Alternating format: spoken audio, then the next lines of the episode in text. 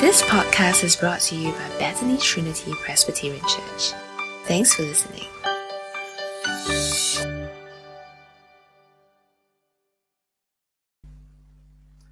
Today's scripture reading will be taken from 1 Corinthians chapter 3. You may refer to your Bibles or to the screen above, and there are also hard copy Bibles that are lying around, so please feel free to use them. We'd like to invite Sister Hui Li to read the scriptures to us today.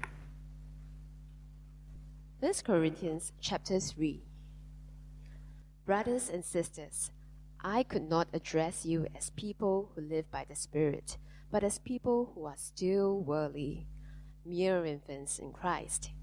I gave you milk, not solid food, for you were not yet ready for it. Indeed, you are still not ready. You are still worldly. For since there is jealousy and quarreling among you, are you not worldly? Are you not acting like mere humans? For when one says, I follow Paul, and another, I follow Apollos, are you not mere human beings? What, after all, is Apollos? And what is Paul? Only servants through which you came to believe, as the Lord has assigned to each his task. I planted the seed, Apollos watered it, but God has been making it grow. So neither the one who plants nor the one who waters is anything, but only God who makes things grow. The one who plants and the one who waters have one purpose, and they will each be rewarded according to their own labor. For we are fellow workers in God's service. You are God's build, God's building. By the grace God has given me, I laid the foundation as a wise builder and someone else is building on it. But each one should build with care, for no one can lay any foundation other than the one already laid, which is Jesus Christ. If anyone builds on this foundation using gold, silver, costly stones, wood, hay, or straw, their work will be shown for what it is, because the day will bring it to light. It will be reviewed with fire and the fire will test the quality of each person's work. If what has been built survives, the builder will receive a reward.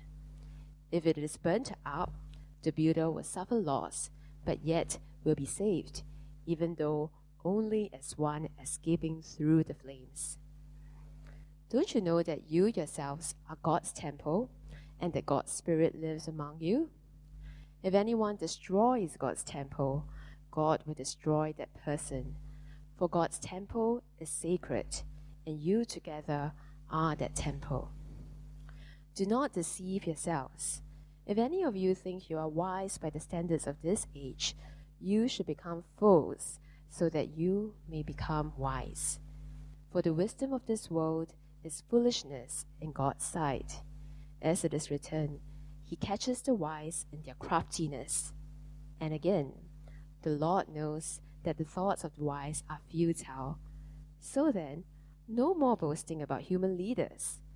All things are yours, whether Paul or Apollos or Cephas or the world or life or death or the present or the future. All are yours, and you are of Christ, and Christ is of God. This is the word of the Lord. Okay, good morning, everyone. Great to see all of you here today. Let's go to God in prayer. Dear Father, as we come to your word, the book of 1 Corinthians again, we just pray that you'll help us to learn what it means to be living by the Spirit, to be walking in Christ. And pray for our hearts to be open, to be instructed by you through your word. We pray for all these things in the name of Jesus Christ. Amen. I went to uh, dinner once before and I sat next to this guy and he told me he was going out after the dinner. So the dinner ended quite late. Know, I said, Are you still going out? He said, Yeah. I said, Where are you going to? He said, Oh, I'm going to uh, a nightclub. And I said, Why?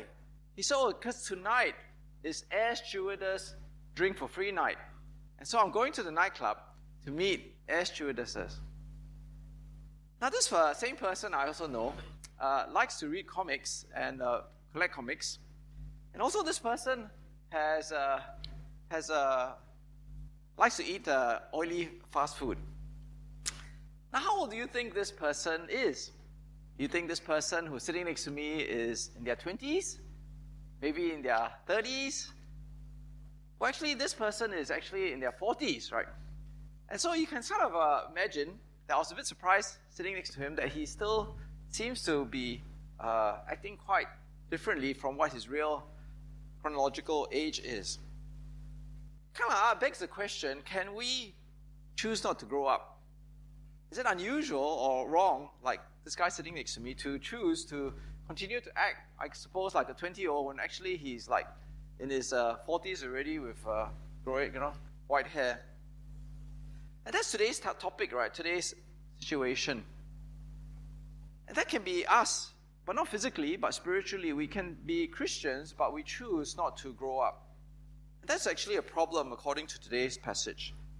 Now, context is really important as we look at today's passage.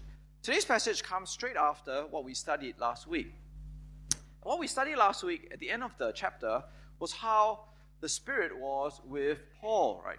what we have received is not the Spirit of the world, but the Spirit who is from God, so that we may understand what God has freely given us. And this is what we speak, not in words taught us by human wisdom, but in words taught by the Spirit, explaining spiritual realities with Spirit taught words. For who has known the mind of God so as to instruct him, but we have the mind of Christ. Now, today I want to introduce you to a very important concept in the English language, which is pronouns. Okay, so pronouns. Pronouns are things which describe the subject or the object. And so last week, it was all about the we's and the us, right?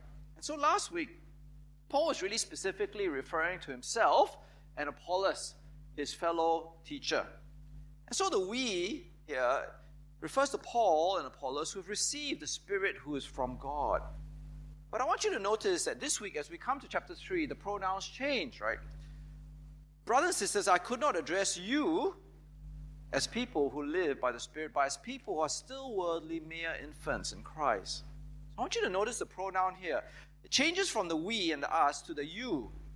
And Paul says that he cannot refer to you, as in the Corinthian Christians, as brothers, as, as people who live by the Spirit, who are spiritual.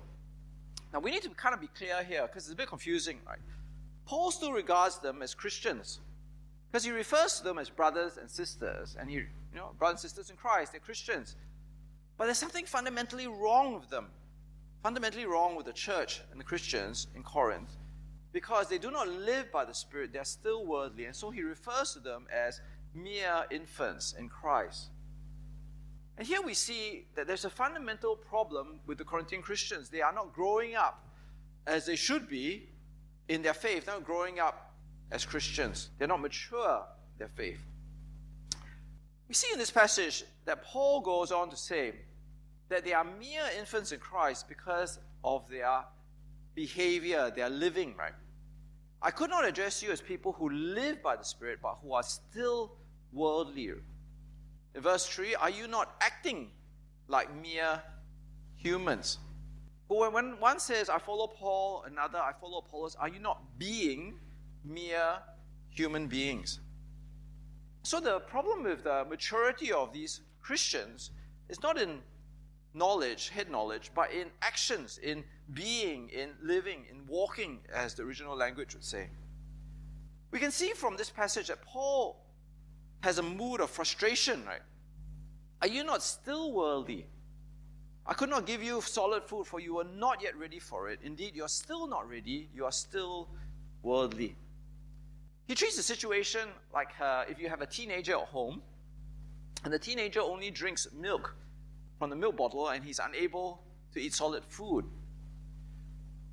Now, this is a problem, and he evidences it because of the problem that we've seen all the way back in chapter 1, because there is still jealousy and quarreling among you because of their loyalty, their allegiance to worldly human teachers like Paul and Apollos.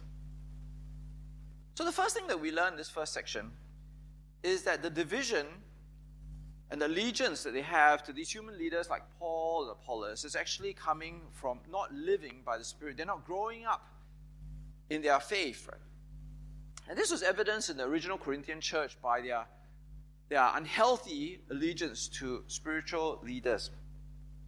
I think this is actually relevant for us as well today.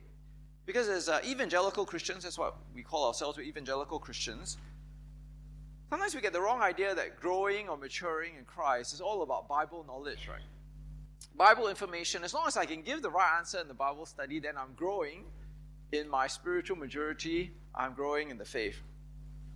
But that's not what this passage is saying. The inability or the unwillingness to live, to walk, to act, and to be acting like in a Christian way is actually an, a mark of spiritual immaturity. So the measure is not just Bible knowledge or head knowledge, but action, living, walking, and being. Now, I think of uh, our own children, or actually, this is more for the second service because they're not you're not here today, right? But for the youth and our children who are in our children and youth ministry. Because I think one of the problems is, you know, if you go through youth and uh, children's ministry, you get good Bible knowledge and you can answer all the questions perfectly. But the sign of Christian maturity is not being able to answer, but to be able to put into practice what that knowledge means to live, to walk, to be, and to act, living by the Spirit. So I remember uh, my old pastor in Australia, Joshua Ng, used to say that there used to be students who used to come from all over the world to study in UNSW in Sydney, in the university there, and they would come from churches. Perhaps their parents would be leaders in the church, but they they would have all the right answers in Bible study, but they were not mature. Because as they came to Australia, you could see that they were not living by the Spirit, they were not behaving as Christians. They only had head knowledge, but no behavior. So, this is a question for us, isn't it? The question for us is Are we mere infants in Christ because we're not living by the Spirit, we're living by the world and its values? Do we need to grow up to live by the Spirit, to be, to act, and to walk in Christ? Paul goes on to ask this question in verse 5 What, after all, is Apollos, and what is Paul? And so he, want the, he wants the Corinthian Christians to ponder and reflect upon these, this really important question what, after all, is Apollos and what is Paul? These leaders that you pledge allegiance to and pit against one another. Paul's answer is only servants through whom you came to believe, as the Lord has assigned to each his task. This word here, servants, is a very important word, right? What does he mean by servants? And what does he mean only servants? So, if you remember in the responsive reading that we had at the beginning, which was the, the turning the water into wine at uh, Cana, the first miracle recorded in the book of John for us, the word here, servants, is actually the same word that we see in the book 1 Corinthians chapter 3. And so we see here like they're domestic servants, right? The, his mother tells the servants, to listen to Jesus. Then Jesus tells the servants to fill the jars of water. And then the servants then bring out the, the wine to the wedding guests. And so Paul is literally saying, why do you give allegiance to servants? Right? In, in, in Paul's world, uh, it was very hierarchical, right? You know, servants had this place in society, but yet you are elevating them to gurus, right? Mini gods in which you pledge loyalty and allegiance against one another. So, why do you do that? Because Paul and Apollos, they're merely servants, it says. They're the ones who, like in the past, just fill the jars with water and carry the wine to the guests. Paul also goes on to say, look, they're only servants, each with a role, right? So, Paul planted the seed in verse 6. He was the one who first came to Corinth and was their missionary to them. He planted the seed after he left, Apollos remained and watered it and, and helped grow what Paul had already planted. But God is the one who makes things grow. Right? Neither the one who plants or the one who waters is anything, but only God who makes things grow. See, here in this agricultural imagery, it's true, isn't it? The one who has all these roles is really unimportant. The one who makes things grow is what counts. And so, again, the question is why do you put all this allegiance to the leader when the one who makes things grow is God and God alone. In verse 8, he goes on to say, The one who plants and the one who waters has one purpose, and they will each be rewarded according to their own labor. For we are co workers in God's service. You are God's field. And so he says here look, each of them have a particular role, each servant. The one who plants, like Paul, the one who waters, but they all have a common master in Jesus. They are all working together for one purpose, and they will be rewarded by the master. Now, this is important, right? This idea where they are all one in one team, working towards one purpose with one master. It's like, you know, that, uh, that phrase that uh, I, was always told, you know, there is no I in team.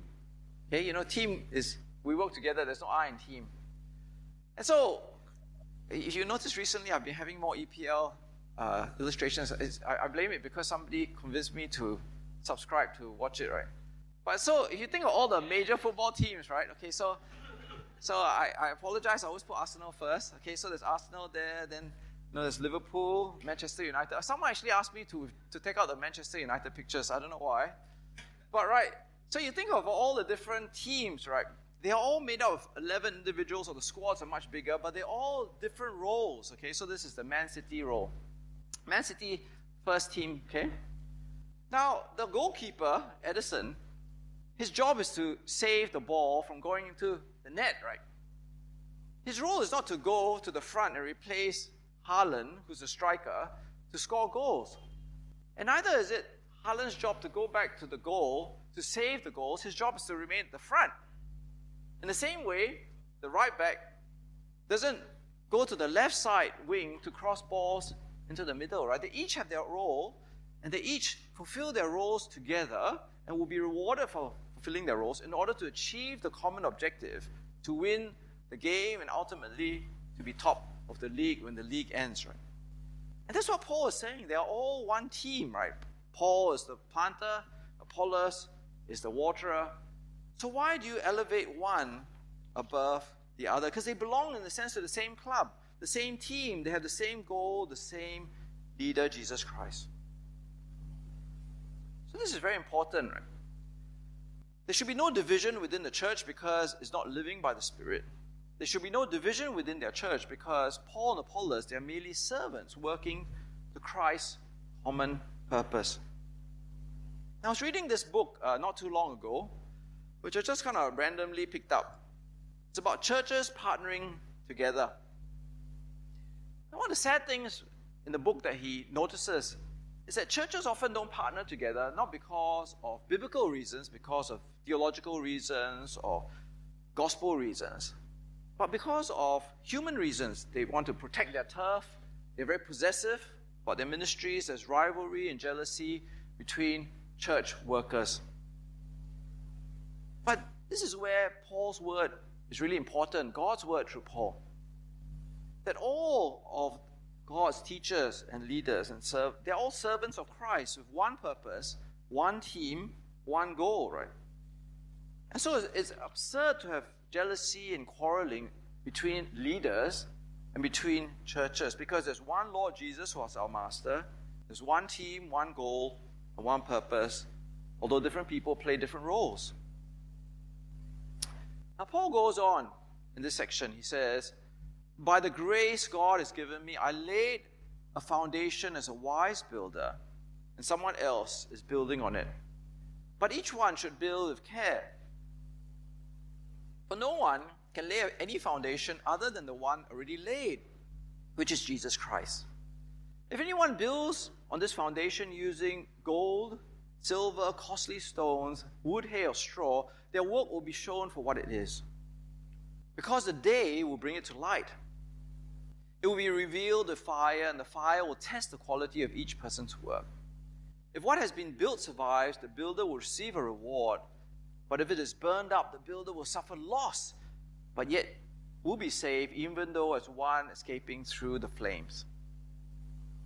Now, again, we see here there's a change in the imagery, in the metaphor, in the illustration. We go from the field to the construction site, the building. But that's not the only thing that's changed, right, from the field to the construction site. Again, the pronouns have changed. Here he talks about the third person pronouns, right? Indefinite pronouns, they call them. Each one, no one, anyone, each person, one. So I think the, you can see that uh, the, what he has in view has actually changed, I think, in my opinion. It says here that the anyone's, I think, are people who need to build with care. So I think he's changed the, the topic here from himself and Apollos to teachers and builders and leaders within the Corinthian church. You can see that in the mood. In the previous illustration with the agriculture, he says that he and Apollos have different roles, they're co workers, and they'll be rewarded for their labor. But here in the verse 10 onwards, in this imagery with the construction site, with the building, there's a note of warning. Right? It's a warning uh, mood now, warning tone. Because he warns them that each person needs to build with care, with gold, silver, costly stones, wood, hay, or straw, because there's a day that's coming where the fire will test the quality of each person's work. Now, I don't think that Paul is referring to himself, right? Because he referred to himself earlier as the one who is the one who lays the foundation. So, what is Paul really talking about here? So I think in the first section, when he talks about the field, he's talking about himself. Paul and Apollos, who served as co workers of Christ, who will receive a reward. But here in this section, he's talking about the thems, right? The third person indefinite pronouns. The builders, the leaders, and the teachers who will be tested. So I think it's easier to see it visually. So Paul has built a foundation for the Corinthian church. That foundation that he built is a foundation of the crucified Jesus Christ and the cross. That's what he preached. That's the seed that he planted. But he's now left the Corinthian church, and the other people, teachers and leaders, who are teaching and building the church in his absence. And he says to them, Look, there are two types of material that you can build with. You can build with gold, silver, costly stones, and you can build with wood, hay, and straw. Now, the distinction between these two groups of materials is not because one is more expensive than the other or one is nicer than the other, but there is a natural distinction which Paul brings out, which is their survivability in fire, survivability at the time of testing, survivability when Jesus comes. Because when the day comes when Jesus returns, the fire of judgment will come and it will test the material on which the different builders have built with. And so obviously, the gold, silver, and costly stones, they will survive, but what is made of wood, hay, and straw will be burnt up. Now, the question that we really need to be asking then is what is Paul talking about? Right? We can understand conceptually that wood, hay, and straw they get burnt up by fire because they're flammable, but gold, silver, and uh, costly stones, they go, don't get burnt up, right? But what does he have in mind? What do the images correspond to? Well, I think the context would suggest that the gold, silver, and stones must correspond to the church which is built on God's wisdom, living by the Spirit, having the mind of Christ. But the wood, hay, and straw must correspond to the world, right? To the human wisdom. And I think from what we've seen, that makes sense, right? Because when fire comes, when the day of testing comes, when the day of judgment comes, if Jesus return, what is built on the world's values, on human wisdom, will be burnt up and will be destroyed. Now, how is this relevant then to the church of Corinth? Well, I think the church of Corinth, as we can see from chapter 1 to chapter 2, has been very influenced by the world. And part of the world that they lived in, as we saw in chapter 1, was the eloquence, the wisdom of the Greek philosophical mind, right? The Sophia of the day. It was very impressed by the rhetoric and the oratory and the public speaking of their arenas. Very impressed as well by the religious teaching of the scribes and the Pharisees. what Paul is saying is that if you build up the church on the foundation that I've given you on Jesus, based on the wisdom of the Greek philosophic thinking, the oratory, human persuasiveness, and techniques of, the, of their arenas, or the religion of the scribes as well as the Pharisees, then it will all be burnt up when Jesus comes. We can see this as well in what follows in verse 8, 18 to 20, right? when Paul says, Let no one deceive himself. If anyone thinks he is wise in this age, let him become a fool because so he may become wise. For the wisdom of this world is folly with God. For it is written, He catches the wise in their craftiness. And again, the Lord knows the thoughts of the wise, that they are futile. See, this is so important for us today because even today, our churches, in an effort to grow or become bigger or to attract more people, can be tempted to go back to human wisdom and the way of the world. I know that uh, the Alpha course is a very, very popular evangelistic course. And I like the Alpha course for various reasons, but there is a flaw and a weakness to the Alpha course. Now, its major flaw is the way that it defines sin. Right? Sin in the Alpha course is defined as a mess we make in our own lives, or the rubbish that clutters up our lives, or the pollution of our souls. Now, this is, uh, I think, a watered down version which is intended to soften and make less offensive this idea of sin, right? I mean, if sin is just a mess of your life and it's rubbish that clutters up your own life and it's a pollution of your soul, then obviously we don't like rubbish and pollution in ourselves. We always want to get rid of it. But the biblical understanding of sin is so much harsher and, and so much more in your face. Sin in the Bible is total depravity, the complete inability to do anything right before God or to keep God's law. It is offensive to God personally, and it's a rebellion against God's holiness. And therefore, judgment must mean that God is rightly angry with us. He's, his wrath remains on us, and we deserve his judgment. You can see the danger then that if you truly have the wrong understanding of sin and judgment, then on the day that Jesus returns, will you be actually burnt up by the fire of God's judgment, right? But it's not just the danger of the understanding of sin and the Alpha course. There are many churches which want to attract people by catering to their felt needs of prosperity, of wealth, of health, of community, entertainment, the attraction of music, of celebrity speakers.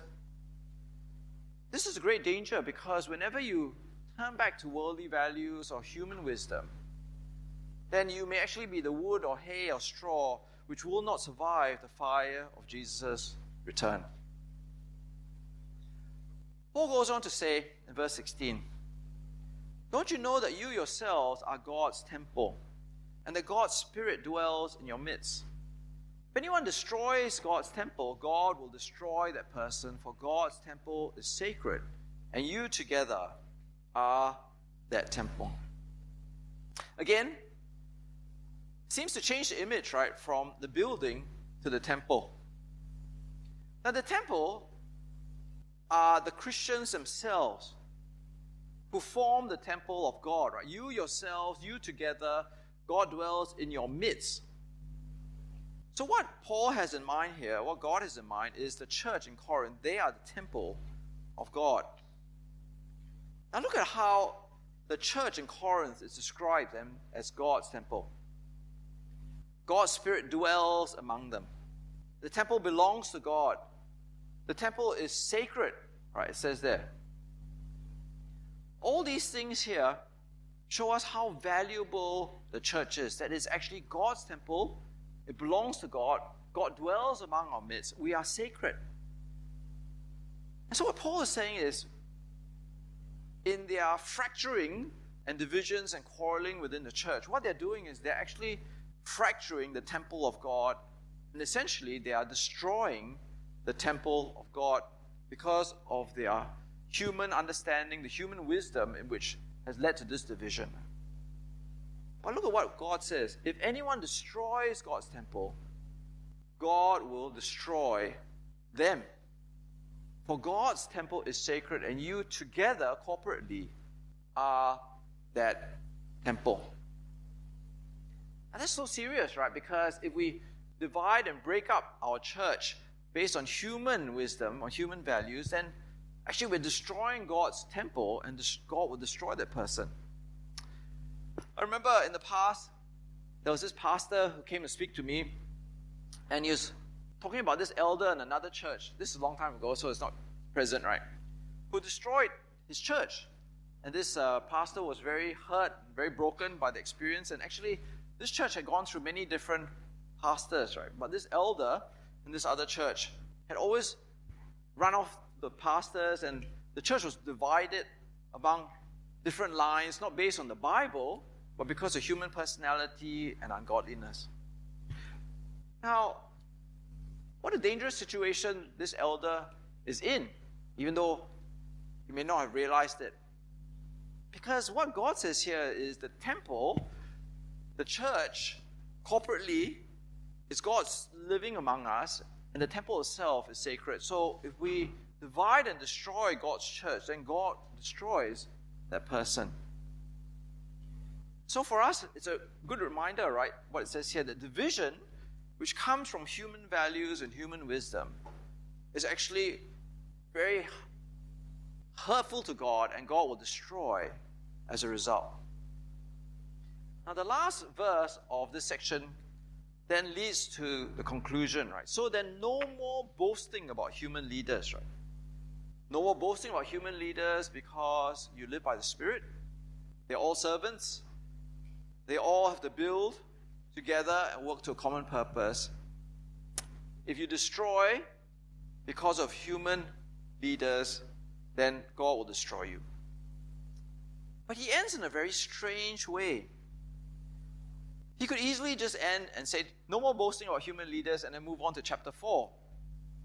But he said, instead, he says this all things are yours, whether Paul or Apollos, Cephas, or the world, or life, or death, or the present, or the future, all are yours. You are of Christ, and Christ is of God. Again, pronouns, right? All things are yours. So they belong to the Christians in Corinth. But what does he mean, all? All things are yours. Well, firstly, he refers to Paul, Apollos, and Cephas. So these are the main people they were following, right? Remember, I follow Paul, Apollo, Apollos, Apollo, Cephas in the chapter 1. But he actually turns this idea on his head and said, look, Paul Apollos and Cephas, they are they belong to you, right? They they don't have power over you, they don't sit over you, but actually they belong to you. They are servants in Christ, right? Together. But he goes on to say something even more interesting. The world, the life, death, and the present and future, they are also yours. They also belong to you. So, what does Paul mean by this? I think he's speaking about all the worldly values, right? The world itself, the, the wisdom of this world, the, the persuasiveness of the oratory, the, influence of the religious leaders. Uh, as we will see later in different chapters, the things like riches, power, status, all these things which, in a sense, the, Christians in Corinth gave allegiance to and placed up high in status, all these things actually belong to you. But not just the world and all these things which you think have status belong to you, but life and death, as well as the present or the future, all these things which, in a sense, have tyranny over us and authority and power over us, they all belong to us. And they belong to us because you are of Christ and Christ of God is of God, right? Because Christ has overcome all these things and because you are of Christ and Christ is of God, then there is no tyranny or power or status which is above you as a Christian. So if that's the case, then why do you give these things power over you, right? All are yours in Christ, then why do you go back to the wisdom of this age? Why do you go back to these worldly values? Now, in conclusion, I actually um, know of this uh, person or this family that uh, live in Australia, and it's quite sad because uh, they are really, really rich and they have this huge bungalow. But the father who lives with them still lives as if he was really poor. So this uh, father uh, would actually go out and go to all these public toilets and steal the toilet paper and bring it home, right? So like almost every day, he's bringing stolen toilet paper home. So that when you go home, right, go to this beautiful house, like in father's room in his cupboard, it's just it's just full of toilet paper. Like anything he can, you know, like anything he that's not screwed down, he will steal. He dresses in the cheapest clothes he can buy, and he hangs around the food court uh, to eat the cheapest food. In fact, um, the family told me that the food court operators in Australia think he's homeless and give him free food. Right? Even though, and now he comes back, he lives in this beautiful house. And that's a really sad, sad, pathetic situation. Because this father really has it all, right? He has a loving family, a big house, all the money in the world he could hope for, but he's living in this past where he thinks he has no money. And That can be like us as Christians, right? We have it all in Christ. We belong to Christ, we belong to God. Because we belong to Christ and belong to God, all is ours, right? The world, the, the, the past, the present, life and death, even the Christian teachers. But yet, there's a temptation to go back to the world, to go back to human wisdom, and to let these things have tyranny and power over us. But Paul says, no, right? We need to continue to live in the present of what we have. We have all these things as we remain in Christ. So we need to continue in God's wisdom, continue to live by the Spirit, to continue to have the mind of Christ, and not go back to what we used to have before. Okay, let's go to God in prayer. Dear Father, as we come before you today, we truly ask that you may help us to take to heart what your word says. That we need to grow up, to grow up in Christ, to live by the Spirit, and not to be mere infants anymore. To see that the church needs to be built up by your servants, and they serve the church, and they are not uh, to have tyranny over us. To see that they serve a common purpose, and they have one master in Jesus. And the church needs to be built up with material which will not be burnt up when Jesus returns, to be built up on the mind of Christ, to be built up in living by the Spirit, to be built up on your wisdom and not the world. Dear Father, help us to be reminded that all is ours. Whether it is teachers, whether it is the world, whether it is life and death, whether it's the present or the future. As long as we remain in Christ, truly the world and all that appeals to the things of this world have no power over us. So we pray that we will not go back to human wisdom, we will not go back to the flesh, we will not go back to the world, but instead always remain in Jesus. As we pray for all these things and in Jesus Christ. Amen. Hi everyone, we'll now have a short time for discussion. So please discuss what you've taken away from the sermon with those around you, or you can also refer to the guiding reflection questions here. Okay, we'll come back in five minutes. Thanks for listening to this podcast brought to you by Bethany Trinity Presbyterian Church. For more information, visit us online at busypc.sg.